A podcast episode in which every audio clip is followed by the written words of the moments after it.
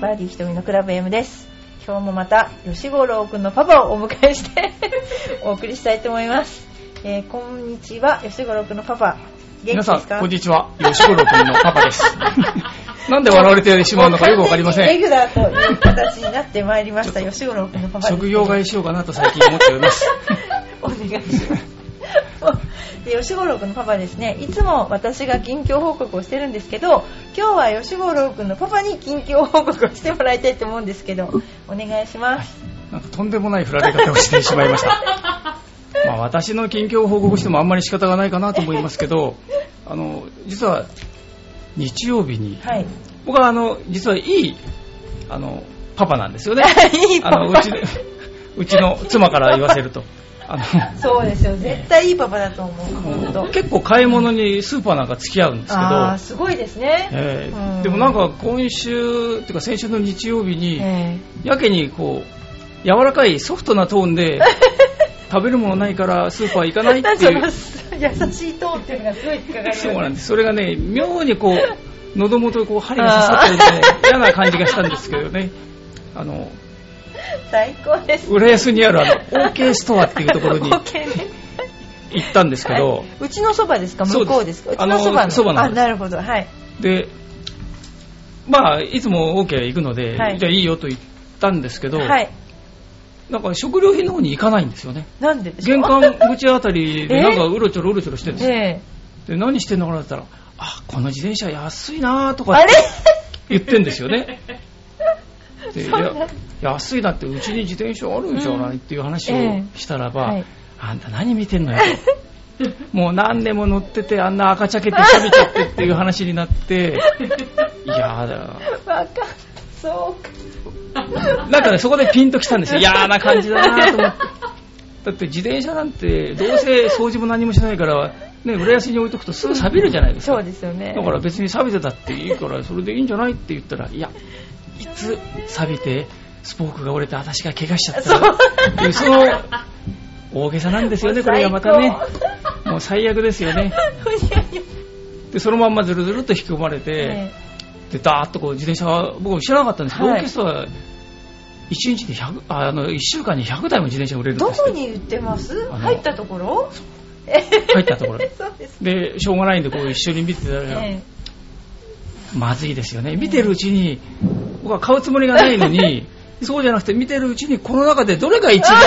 お得かっていう方に自分の意識がいってるんですよで、単なるママチャリでこうギアのチェンジがついてないやつだと、えー、あそこやっぱりね、浦安結構凸凹があるので、えー、辛いからなって思いつつ自分が乗るじゃない自分が乗らないんですけどねそして振ってみたらほとんど同じようになってたんで、ろく段変速がついててすごい エルイーディー ライトのやつがあったんですよ男の人って面白いですねこっちのが男じゃないよ、なんかいつの間にかね、こっちがこれ買えばみたいな話になってなんでそれ、妙ですよね。それはもう思うツボですね。思うツボってやつですよね、うん、でもそっち側は、ね、あれなんですよね、スポーツ風なんで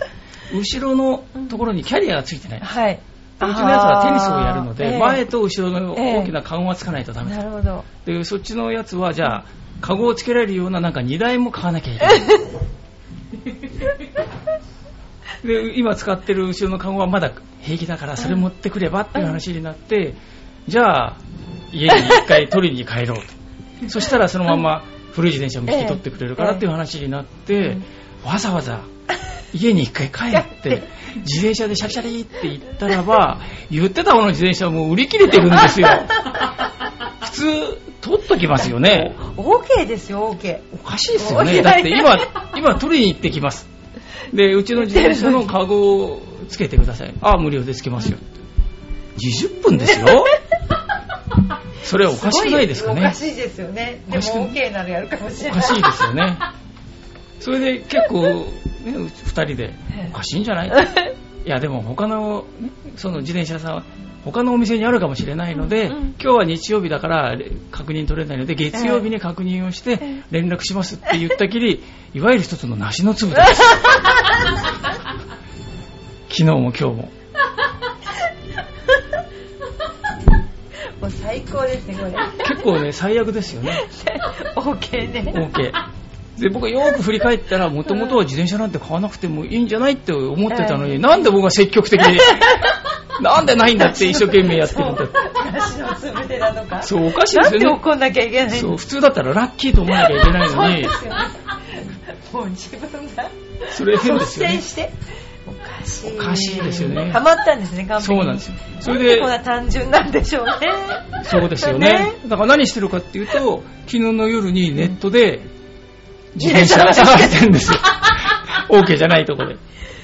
もう最高ですね。結局すべて乗せられたら。なんか担がれやすいタイプって言うんですかね。まったくもう。ちょっと反省してますけど、でも必ず近いうちにあれ以上の自転車を見つけて買います。なんでしょうね、この何なんですかね、この燃えるものがこうもう許せない許せない許せないその大池の態度が許せなかったから。しかもあの選択肢にじゅっしゅるいぐらいあった中のこれって短い期間に決めて、もう置いといてくださいねって言ってるのに固まった中でにじゅっぷんもかけて取りに行って戻ってきてなかったっていう、あの周知に対してはそれ以上のものかってざまあみろっていうね。それ以外自分を納得させる方法がないっていうことに気がつきましたね。最高だよね。本当。ね、本当なんかあれですよね。技にはまりやすい。はまりやすいですね。ねだからゴルフやっててもはまったらそのまんまいっちゃいますね。やっぱ奥様のがさんまいぐらい割ってですからね。なんかおかしいですよね。いやもう気がついた時にはもう抜けられないこうね、あり地獄のようなはまってるという。だから僕何度も人のプロにメンタルトレーニングしてくださいってお願いしてるんですけど。いやいやあの奥さんに催眠術教えてますか私。ほとんど学習効果なしですからね。じゅうきゅう、はちってやったらもうねいきなりカクッてやつですね。いきなりカクッとなるようにちゃんと教えてるんですよ。何言ってもそうそうイエスははいですよね。そうそうそうそう。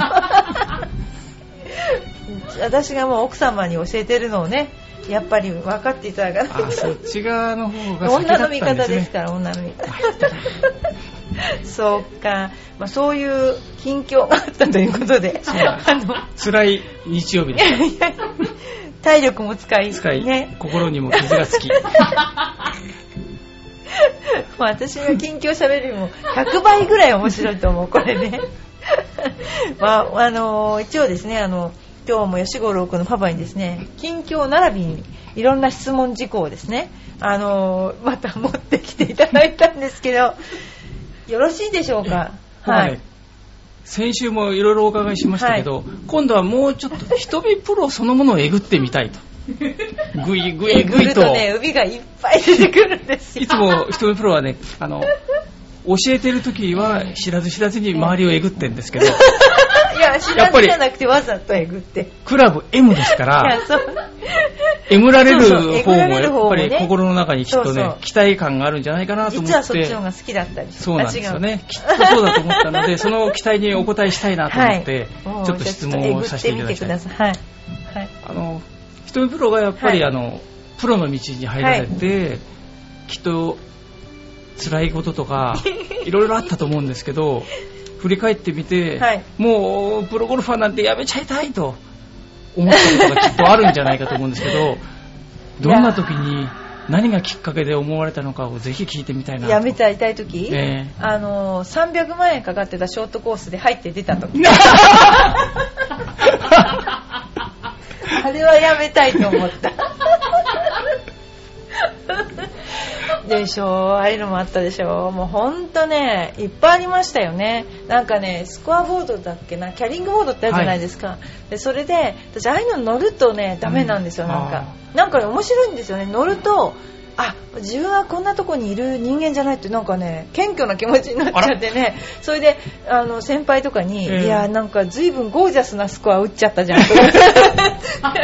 キャリングボードでスコア分かるってすごい嫌じゃないですか、えー、片やつあんたこっちフォーオーバーとか言って嫌でしょ。そういうのがありましたよね。もういっぱいありますよそういうの。なんかあそうですか、うん、あのあとはね何でしょう一人が嫌いなんですよ私。一人で行動するなんだろうあの結局ツアーって華々しく見えるけどほとんど同じメンバーの人がいちねんかん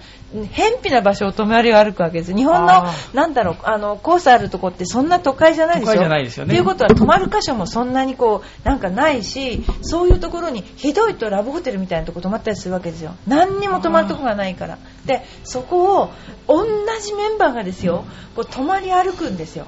もうそれで私もあのなんて言うんだろうな、あの一人でいるのがすごい好きじゃない人なんで、そのみんなといるのもいいんだけども、私家に帰りたくてしょうがなくなる。あ、寂しいですよね。そう本当寂しい。あ、なんか女子プロレスの巡業みたいな感じですよね。そうそう、まさにその通り。戦う相手はいつも一緒なんだけど。そう戦うでしょ。だから本当の友達かってそうでもないじゃないですか。みんな戦う相手だもん。でも寂しいんですよね。寂しい。そうあそうそうそうやっぱりそういう微妙な関係ですよね。そうですね。そうですよね。そうだからでも基本的に一人でこうあの泊まったりとかそういうのが好きじゃないんですよ私。だから今まで一人暮らしでしたことあるのかな。ちょっとしたあのなんだろうプロテスト受かる前ににかげつくらい北海道いた時あったけど、あとはないんですね。で家に一人でいるっていうのはすっごい嫌なんですよ私。うん、いつも。ということは、うん、だからやっぱりツアーで戦ってても。うん、そのキャリングボードに乗っかっちゃうと、私一人で遠くに行っちゃいけないと思って気がつくと、いやいやいやそういうわけじゃないんだけど、手繋いじゃうってやつですね。いやいやそういうわけじゃないんだけど本当に嫌だった。なんかそれで一人でご飯を食べたりするのも嫌で、それでもなんか帰りたいなって思ってたんですずっと。うん、結構だやっぱり寂しいですよね。いや本当に嫌で、今でも家一人でいるの嫌ですもん。あ、そうですか。いや家に一人が本当に一番嫌だ。あらら。だって子供とかも誰もいなくなって一晩一人っていうのが一番嫌です私。でももうちょっとしたらそうなりますよ。娘さんももうどんどん成長してどんどん出ていっちゃいますからね。そうですよね。男の子はまあ家に比較的長くいますけどね、女の子は早いですよ。そうですね。えー、もう絶対嫌です。もう誰かしらいないと嫌です。そうなるとやっぱりこのエバックでその犠牲者が増えるわけですよね。そうそうそうですよね。そうですね。一人だけじゃ悲しまないぞみたいなね。うんうん、そうそうそう。あなたも一緒に眠ってみませんかみたいですよね。本当本当。でも本当にそれがね、何しろ一番嫌だったですね。だから向いてないなと思いましたもん。そうですか。うん。全然。そうですか。じゃあちょっと話は変わりますけど、はいはい、一目プロはあれですよね、はい。プロを目指して、うん、プロに。はい。まあ、教えを請うようになられたのは比較的遅いという話をちらっとお伺いして、今もうにじゅうさんだとね、もう賞金女王を目指すぐらいの勢いで、今みんな早いとごさいろくさいからじゃないですか。そこら辺そのまあある意味で遅咲きでスタートしてっていうところから含めて、ぜひお話をね振り返ってお聞きしたいなと思うんですけど。いやあのですね、つい最近いっぱい古いものが出てきたんで、うん、自分が一番最初使ってたクラブとかそういうのも出てきたんですよ。で一番最初使ってたクラブはレディースなんですよ。で小学校ごねんの時に買ってもらったクラブを高校にねんまで使ってたんですよ。だけども今にしてみるとすっごい重いんですよ。レディースなのにすごくねびっくりするぐらい重いで、スペックもすごく難しくて、多分さんごーななきゅうさんど、うん、ドライバースプーンっていう感じでななほんセット、女子で三鉄なんて ね,、うん、ねでそれですごく重いしフェースすごく小さいし、水のクラブなんですけど、でそういうので打ってたわけですね。で小さい頃はやってる人が一人もほとんどいなかった、うん、だ恥ずかしくてグローブとかももう練習場の隅でこうやってこそこそつけてたぐらい。そうですか。本当に恥ずかしがりだったんです。えー、まあ一応聞かなかったことにしますけど。そうですか。そう。それで中学校と小学校のごねんでショートコースに行ってろくねんで初ラウンドした時のスコアがななじゅうななはちじゅうはち、あはちじゅうはちのななじゅうなな。あでなんか聞くとほっとしますね。そのはちじゅうはちも。さんかい打つとグリーン上で拾われてはちじゅうはち。あだってどんどん離れていっちゃうからそれ、ね、で昔は遅いとすごい怒られたから、うんうんうん、あのもうはちじゅうはち で, で次のハーフ行く時にも疲れちゃったんですよ、うん、体力ないから、えー、これもう一回やるのって言ったぐらい、うん、で、えー、とそれで昔はジュニア割引もないでしょ、うん、だからそんなにこう親も頻回に連れてってくれる、うん、っていうかあんまりゴルフにそんなに関心がなかったから、うん、私がやることに、うん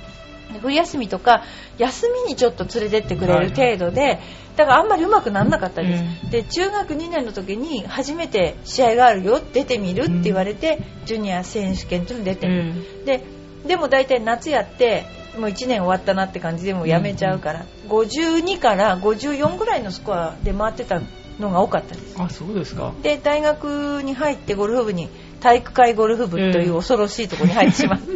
えー、その時に一番最初にトレーニングっていうのがあったんですよ。でトレーニングで大体したことがないから、うん、でみんなバリバリの人が来てて、うん、で腹筋がじゅっかいできなかったんです私は。それで、ね、その時にみんなに、えー、みんなできるでしょって、うん、どうしてできないのって言われたんだけど上がらないんですよどうしても。そういう状況で始まって、で最後の時にはよんじゅっかいのさんセットとかね、えー、スクワットひゃっかいとかも、うんしょうんとね、大学のよねんの時はできるようになったんですね。でそれも自己流でゴルフは習ったことがないからもうにじゅうにさい終わるまで誰のあれにも習ったこと、最初だけグルグリップとか、うん、あの研修生の人に習いましたけど全然習ってなかったからフォームがぐちゃぐちゃで、うん、もう本当にそれでにじゅうさんだったからその先生が、うん、お前にじゅうさんだったらまだ直せるからお前がにじゅうごだったら直せって言わないよって言われて直す直しなさいって言われて直したんですよ。そういうのがきっかけでにじゅうさんさいで初めて習いました。もう普通今だったらあれですよね、にじゅうさんさいで直すんじゃなくて初心者でしょ。にじゅうさんさいで習ったら本当に、ね、もうにじゅうさんでそろそろおしまいですね。なるほどね。それでこれね今あの手元にあるけどフォームひどいんですよね、うん、本当に今見ても私が見てもよくこんなフォームで球打ってたなっていうようなフィニッシュだとかインパクトとかね、これすごいですよね。いつもこれ直してみんなにこんなんじゃダメだって直してるフォームがここにあるね。でもそのフォームでななじゅう代を出してたわけですよね。そうです。だから考えようによっちゃフォームは何でもそのぐらいまではいけるという見方もありますよね。そうですね。ですよね、うん、あのや僕ら下手くそからするといやいやいや今情報がいっぱいあるじゃないですか。そうですね。雑誌もある。そうですね。テレビもある、はい、ビデオもある、いろんなものを見てでも、うん、自分の頭の中ではタイガー・ウッズになってるんですよね、うん、スイングは。で自分のフォームをビデオで撮ると、うん、これもうなんだろうっていうのがあるんですけど、うん、昔ビデオなかったですもん。なかったんですよね。そうだからよくあの鏡の前とか、そうそうそうそう、でも鏡の前で逆だから分かんないんですよね。鏡の前を打った瞬間見えないし、そうですよね。で自分の方も本当見えなかったしね、その、うん、直せなかったっていうかね、そういう状況だったですね。ひどいですねこれ本当。でもそういう意味ではまだはこんなこと言うと怒られちゃいますけど、うん、女子プロゴルフ界のある意味で黎明期みたいなところで、いや、そうですね、本当に。そのところからスタートして、はい、わずかにねんさんねんでそのプロの世界のとこまで行っちゃったわけですよね。そうですね。にじゅうさんで習って直しなさいって言われていちねんかんハーフショットしかしちゃいけない、うん、コース出ちゃいけないっていう風に言われて直したんですね。でコース出ちゃいけないって言われても出たいじゃないですか、うん、でちょうど習って半年目に出たらひゃく打ったんですよ、うん、あらら。もうね本当にあのひどい状況になっちゃって、うん、でその意味はなどうして出る出るなって先生が言ったかっていうと、前のフォームがどうしても出ちゃうから、うん、完全に固まるまで出るなよっていう意味だったんですよ。だけどもどうしてもボールを打つ時になると前のフォームが顔出しますよ ね, ますよね。であの、うん、ひどいことになっちゃってシャンクが止まらなくなっちゃって、でそれで、えっと、なんかあのいちねんかんやったんですけども、うん、いちねんやってでその時もプロテストを受けたんですね、うん、そしたらアンダーパーが出ましたこういうことなんですよね。いやだから疑わなかったからこの先生を、うん、だからあれですよね、エパックで習ってる皆さんよろしいですかフォームが固まるまでそうそうすぐにコースに出てはいけませんよでもねこれは自分に対する反省ですでもなかなかねそうもいかないし、うん、なかなか治んない方がうちもいっぱい来てくれて嬉しいかも。今本音が出ましたエパックのためにはコースにどんどん出ましょう打っても打っても諦めずに習いに行きましょう。そうですね。瞳プロの顔がどんどん目尻が下がりますそうなんですよ。だからなかなか分からない方がいいかでもあの本当ねあのコース出ながらあの直すの難しいんだけども、でも皆さん上達されてます大丈夫いいですかということで、こういう秘訣があるんですよねやっぱりあのゴルフのレッスンがどんどん盛況になる。そうそうそうそうそうでゴルフ場も栄える、栄える、ね、そうでみんなの懐は寂しくなる、こういういい循環で日本の経済は持っているということですよね。だからもっとね、で皆さんの懐も寂しくなるんだけどでもやっぱお金使わないとね、あの回らないの で, 回らないですよ、ね、ぜひあのお金使っていただきたいでもやっぱり感激ですよね。にじゅうさんになって初めてプロに習い始めてひゃく打っちゃったですよ。でもひゃく打っちゃっていちねんかん、うんうん、もう我慢して我慢して練習を続けたら今度はもうアンダーパーが出るようになる。そうだからね、そうなんですね。チャンスは誰にもあるわけですよね。そうそうそうそう。にじゅうさんだって全然大丈夫ですよ本当に。でもそんな感じででにじゅうさんでアンダーパー出たでしょ、うん、でプロテスト受かったのがにじゅうごさいかな。だから、うん、にねんぐらい。でももうそういう意味では結構若い時からやってた人たちに一気にその に,さん 年で追いついちゃったわけですよね。そうですね。というかあのやっぱりねななじゅう代は出てたんだけど、うん、壁がありましたよね、うん、ななじゅうはちとかねななは出てたんですよ。だけどもねアンダーパーは出なかった、うん、だからそこのところはやっぱプロとの違いだったしね、うん、だから自己流でやってても女子だと自己流でやってたらやっぱりななじゅうなな、はちってとこでしょうね。やっぱり習ってこそだったなと思います、はい、今やっぱり我々まだまだ先が息してる限りはやっぱり挑戦しなきゃいけないですねあの先生が良かったんだなと思います。あ、うん、あパックに来るといい先生ばっかりですからね。そうですよね。私なんか一番 い, いけないかもしれない厳しいからなですね。はい、そうですかね、はい、もうやっぱりあれですね、あのまあ、比較的早い時期にちょっと体で腰を悪くされて、はい、プロとして行くってことはもうおやめになっちゃったわけですよね。あの腰はねその時全然痛くないじゃ何がやっぱりきっかけでプロああやめようかなって思った、えー、とまず結婚した時にあの大塚の父からやめなさいって。ああそうですかそうそうそう。それはあの瞳プロが女の幸せを選んだということよりは家事をしてろと言われましたあそっち側だったそっちそっちだけどもあのごねんかんやりたいって思ってたんで、うん、プロ入ってからでごねんめがちょうど結婚いちねんめに重なってたんです。でもそれはやりましたちゃんとでやります。それであとはあの妊娠しちゃったんですぐにあそれでやめてあの 1, 1歳あの子供が生まれてから、うんうん、そしたら調子良くなっちゃったんですよ。今だってあれですよね、一回結婚して子供さんができてちょっと間を空けてまた戻ってくる、まあ、今は少なくなりましたけどでもまだ、ね、あれ ね, ねあれね本当に何でしょう、こう精神的なものかな、うん、あのすごくねうまくなりましたよ。その時はあの子供を産んだのがえー、何月だっけなしがつだったんだけどもうじゅう、じゅういち、じゅうにがつの月例会っていうのがあったんですよ、はい、それがですねトップずっと、はい、それでトップででその時は統一予選会っていうのがありまして、うんはい、あの前期後期だった、うん、前期後期ともシードあらそれでまだ子供がちっちゃいんだけど試合も出たいなって思って、えー、で試合も出ました。その時ちょっとだけあの、うん、ずっとはもちろん出れないんだけど、えー、出て最後に出たのが最後に出たのがね東波じゃない東海レディスのがあったんですよ、うん、でその時ね全盛期のリサロッテノイマンとね最終日回らせてもらって最終日は私ツーアンダーだったんだだったのかな。でリサロッテの今上がったらエイトアンダーぐらいからシックスアンダー私とかもオーバーパーでした、えーうん、でもやっぱりあれなんですかね、そういう経験があった。結婚して出産とかすると、うんえー、女性としてはいろんな意味で精神的にも肉体的にも安定して下半身もどっしりするっていうのもあるんですかね。やっぱり体重が太りましたもんね、うん、それ大きかったと思います。ある程度体重もあった方がもちろん球も飛ぶし、うん、そういい、ね、安定感もあるしであのスタミナもあるでしょ、うん、で前は本当にこうプロの中に入ると細い方だったんですよ、うん、でその時にいやー遜色ないぞって言われました、ね、みんなとそのぐらいやっぱり体ができましたよね。出産して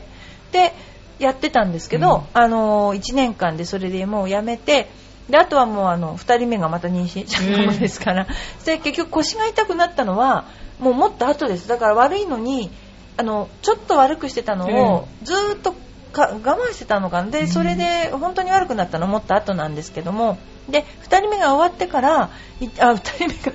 があの出産してからいちねんごにラウンドレポーターを始めまして年間ご試合ぐらいやってた、うんうん、じゃあもう そ, そこではもう完全にもうツアープロとしては気持ちの中でも吹っ切れちゃってあれですか。もうね、吹っ切ったのは、えっと、最後の試合は今キングフィールズでやってた試合で、はい、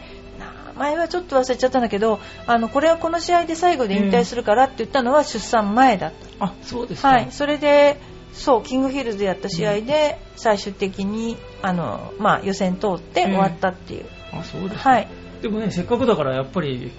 最初のお子さん生まれてね、ええ、背中に背負ってこの ジージービー みたいにしてゴルフやったらもしかしたらすごい人気が出たかもしれませんよね。そうですね、球も飛ぶし、まあ、いやあれは違反だという飛びましたね、本当やっぱり面白いと思うんですよね。そうですよね、ふたりだったら前と後ろでふたりそれ本当冗談じゃなくて本当そうなっちゃいますよね。だって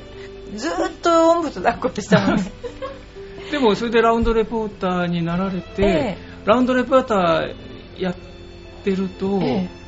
こう心の中でね、むずむずっとまたやりたいとかって出ないですか。普通の人よりも多分、うん、ラウンドレポーターやってて臨場感を感じてたと思う、うん、自分がまさにやってたすぐだったから、うん、あのこういう気持ちなんだろうなとか、うん、自分が試合会場に行って緊張しちゃうみたいな感じだった、うん、でその時はあのなんだっけ、筑波大学に入り直してたんですよ、うん、でそれでスポーツ診療やったから余計に、うん、あこの人こういうふうに思ってんのかなとかやって、選手の心理をそうそうそうそう頭に描きながらなんでこう自分がダメだったのかなっていうのも振り返りつつ、うん、ラウンドレポートやってました。あ、そうですか。そう。ちなみにどういう経緯でラウンドレポーターをするようになられたんですか。あのね、私の前にやってた増井プロっていうプロがいらおられたんですよ。で、増井プロが私を推薦してくれたんですね、テレビ東京さんに。で本当にやってた時は年間ごしあいやってましたからすごかったですね。それはきっとあれですよね、テレビ映りもいいし。映んないですか先生あれでも最初にこう紹介してくれますよね。あれだからもうずるいでしょ、ごねんぐらい前のやつあ、確かに、ね、いつまで経っても更新しないですね、あんまりね、更新しないで時々あのパッとこうね、あのマイク持って喋ってるとこ映してる人あれこの人みたいな方もいますよねっていうかもう本当ね、私はどっちかっていうと表に出ないタイプなので、はい、あ、そうですか、はい、あのみんな喋ったりするじゃないですか、でも表に出ないでもう完璧裏方でやってきたので。あ、そうですか、はい、いや時々ね、確かにもう写真ぐらいアップデートしろよって思う方もいますよねそうですよね、いやでもあの声だけ聞いてりゃ分かんないなみたいな、ね、そうですねでもね、あれ本当難しいんですよね、ラウンドレポーターって種を沸かすとねあでもあれですもんね、テレビでやって映してる、えーはい、そのところと、うん、ラウンドレポートしてるところは必ずしもいつも同じじゃないから同じじゃないし、か画面が見えないでしょ。とそうあのなんていうのかな、アナウンサーが、うん、今何番ですっていう声を頼りに喋るんですよ、うん、で言ってくれなかったらもう全然わかんない。それで私とかが、まあ、こんなこと言っていいのかわかんないけど ブイ 再生っていうのに入ると、うん、じゅうさんばんから撮ってて、うん、もうじゅうろくばんに行っちゃってたりするわけで、そうするとじゅうさんばんの何選手、うん、今何打ちましたどうでしょうかねって言ったらそれに答えなきゃなんないから、あじゃあターっていう全部あ覚えてるんですよ、全部あの全てのショットよにんぶん覚えてるんですよ。で覚えていて今こういうショットでしたねって言えるところはやっぱり自分で、あそういえばプロゴルファーってそういう あ, あれじゃないですか、あの時何番で誰が打ったって覚えてるでしょ、記憶力いいんですよね。そう結構覚えてるじゃないですか、それが役に立ったですね。だからあれですね、青木さんの解説はいや青木さんはね耳外していなくなっちゃうの、あの人僕とつなんですよねあのアナウンサーの期待するようなコメントはなかなか取りにくいので、アナウンサーがよく注意をしてこれだったらいけそうなやつしか質問しないですよねあとは青木さんは途中でいなくなっちゃう、自分が見に行っちゃう、見に行っちゃうでしょ、うん、青木さんいないいないってね、で一緒にいる別のアナウンサーに青木さんどこですかって聞いてますもんねいや耳取って行っちゃいましたもう全英オープンとかも完璧行っちゃいますから、ね、あれなんか自分があの解説に行ったんじゃなくて、うん、全英オープン見に行っちゃってるんですよね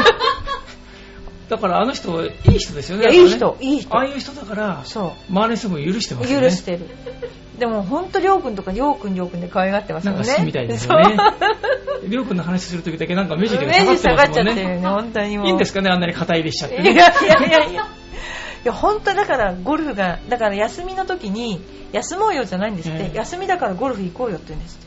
青木さんってそうゴルフだけは目指せないでくれって言うんだよ。もうだってろくじゅう確かにいやもうななじゅうくらいでしょ、すごいですね、すごいですよね。いやもうゴルフだけは目指せないでくれって。でもあの人粗食らしいんですよすごく。あそうですか、うん、あの肉は食べないし、なんかアメリカ行ったら知らないんですけどももう本当粗食らしい。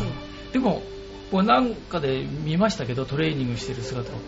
あの人は年の割にすごい筋肉してるんですよ。いやすごい筋肉してますよね。膝なんかね筋肉盛り上がってるんですよ、ですよね、胸なんかもね、うん、お尻とかもだって年の方じゃないですよね。あれ顔だけ取り替えたらねさんじゅう代ぐらいに見えますよ。さんじゅう代に見えるかな。見えますよね。本当に姿勢もいいし。だから僕はもう目指すのやめました。体は無理です。そんなことでもやっぱ歩いてるっていうのがすごいんじゃないですかね。すごいですね。でちゃんとあの年になってもトレーニングきちっとやってるんですよね。してますよね。そうゴルフを長くやりたいが一心だし。すごいですよね。でもやっぱり本当に残る人ってそれ一筋でやってる人が残りますよね、うん、結局そういうことなんですかね。なんかお金儲けに走った人とかはみんないなくなっちゃう、うん、いなくなっちゃいますよね。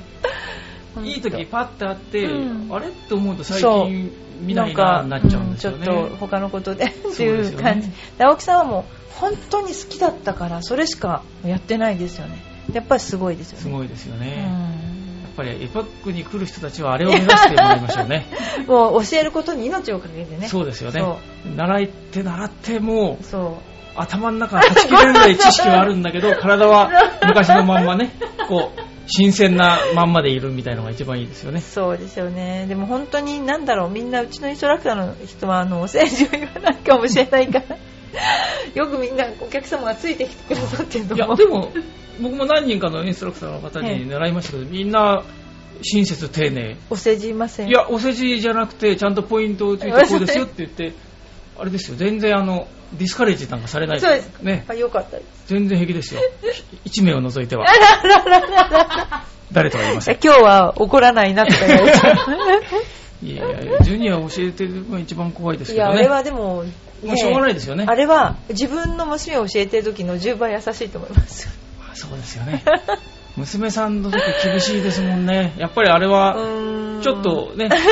商売とは違う世界でやってますからね。そうですね。というか私が教わったのよりは優しいと思いますけど、私の先生に。でも今の人からすると厳しいっていう見えるでしょうね。そうですね。鬼でしょうね。鬼ですよね。でもよくついてあれですもんね。うーん時々僕ブチブチって言ってるのは聞いたことありますよ。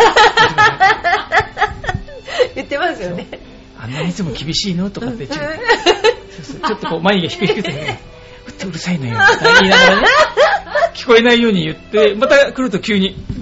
ちりとね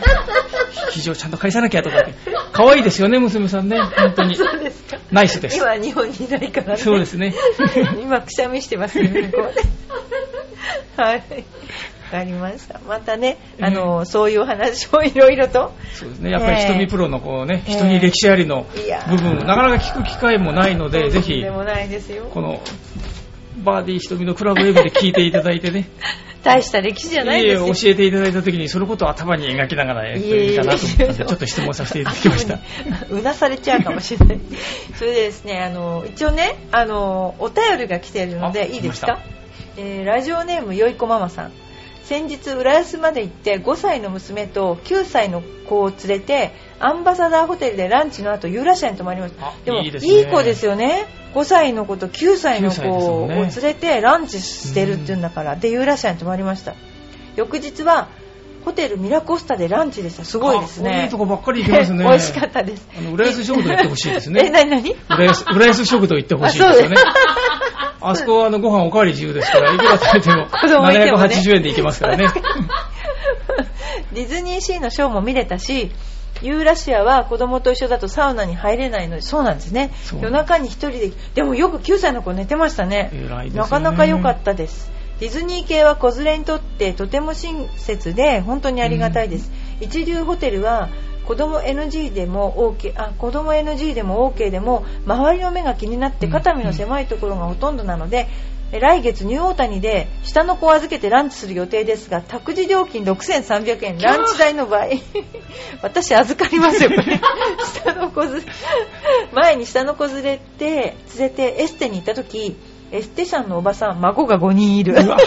にあやしてもらってもずっとギャンギャン泣き、泣き全く癒されなかったのでパパでもずっと泣いてるからプロに任せることでしょ。いいですね。あのプロっていうのはニューオータニのプロでしょうね。ニューオータニのプロですかね。私のプロじゃないんですかね。すごいドキッとしました。いや、下のプロだったらあの小さい子供用のクラブを持たせてこうよこうよって言ってればもしかしたら泣き止むかもしれませんね。そうですよね。でもこの辺は本当に子供さんには優しいとこが多いですよね。多いですよね。でも今あの本当子供さんでもなんだろうなあのあのスターバックスとかに連れてきても本当静かにいる子多いですね、うん、あんまりでもね、うん、いい子になりすぎちゃうと、うん、子供ってやっぱり自分をまだコントロールしきらないそうですねところが子供らしくて、うん、それを経験していく中で大人になるのに、えー、あんまりちっちゃいうちからいい子すぎると、うん、大人になってろくなものにならないですよね。大体小さい時にいい子だいい子だって言われていて、うんえー大人になってちゃんとした人の方が少ないような気がしますね。そうかもしれないですね。だから学校の先生とか警察官の子供さんって周りからもいい子にしなきゃいけないとか親からもそう言われ続けてグレちゃう。いい子を一生懸命装うんで意外と悪いの多いですよね。そうですね。私もよくそれ聞きます。そうですよね。だってあれかわいそうですよ。子供はねうるさいもんですよ。そうですね。それからいたずらするもんですよね。いたずらするもんですよね。するもんですよ。やっぱりね椅子があったら画鋲を置いてみるとかね。そういうのは普通ですよね。普通。それ怒っちゃいけないんですよ。怒っちゃう。ちょっと血が出てもねコラぐらいで言わなきゃいけないんであんまり叱るからね。椎名家に里子に出すのか。うちに来たらいい子に育ちますよ。ワンパグでもいい。ゴルフさえ上手くなればってそういう子供ができますからでもねあの私がほら子育てネタが結構あったんで、はいえー、あのよいこママさんとかも結構ですねあのお便りいただいてるんですけどあのこの間行ったねあの、うん、お母さんネタだとネイルのお店があるんですよ、はい、でそこはなんかあのある いち, いっかげついちにちかな、うん、あの子供も一緒に来ていい日を作るって言ってました。そうするとみんな連れてきてれば怖くないじゃないけどそうですよね気にならないんですよね、うん、子供さん同士でねそうですねであのやってくれるっていうんででやっぱり今のネイルはすぐこう、うん、なんていうのあの乾くんじゃないけど、えー、すぐもうなんともなくなるのであの子供がいたってすぐにこう対応できるからいいんじゃないかな、うん、すごいですね